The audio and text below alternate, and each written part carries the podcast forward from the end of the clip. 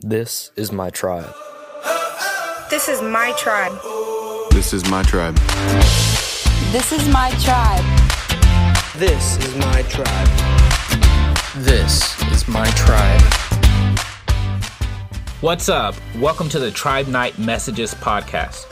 Tribe Night is for students who are curious about faith and eager to discover how a relationship with Jesus could change their lives, their schools, and the heartland. For more information, follow us on Facebook and Instagram at cstone.students or text tribe to 94000. Hope you enjoy the message. So before we continue in worship, I just wanted to challenge you with a thought. So a lot of you in this room, there's about probably 15 of you that are traveling through a YouVersion Bible app with us. And today's plan and reading was something that I really enjoyed. It was one of my favorite Bible verses found in the book of James chapter 5 verses 16. And it says this. Therefore, confess your sins to one another and pray for one another that you may be healed. The prayer of a righteous person has great power as it is working. And the little devotional that went with it said if you were to be honest with yourself, praying for other people is not extremely easy. I can name a handful of people that I know in my life that absolutely love praying for other people. I'm a pastor, and it's hard for me to pray for other people consistently. There's a list of about 25 students and 10 adults that I pray for every single day. Outside of that list, it gets a little dicey. But that verse calls us to share our lives with each other, to confess our sins and things that we do wrong to each other so that we can find healing. It says the prayers of the righteous person lead to great things. So before we jump back into worshiping together, before we get ready to hear the last week of this sermon series, I want to ask you this question. When was the last time that you prayed for someone, like really prayed for someone?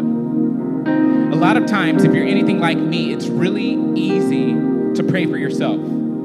It's really easy to ask God to do things in my life. But it's very humbling and it's very challenging to go, God, I really want you to bless Cade this year. I want you to use him in Carterville High School to do something that Carterville High School has never seen.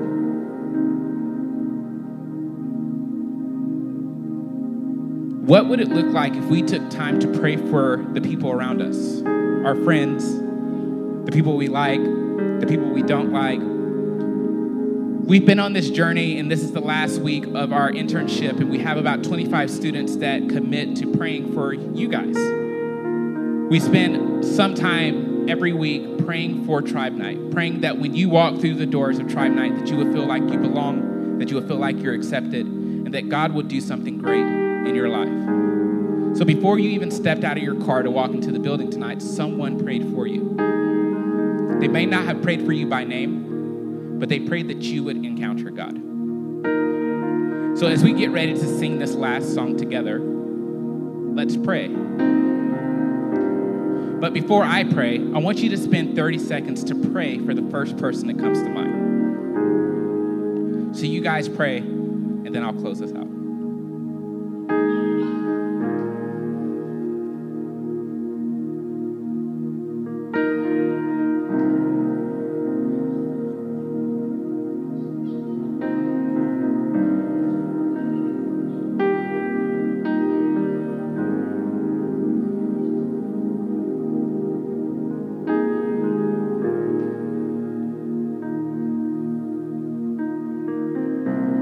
God, I thank you that you sent your son Jesus to earth for us so that we could have a conversation with you. For some of us, that 30 seconds that we just spent felt like a lot longer than 30 seconds. God, I pray that you draw us closer to you, that you draw us and give us desire to pray for the people that are around us. I truly believe, and there's people in this room that truly believe that prayers could change the world around us.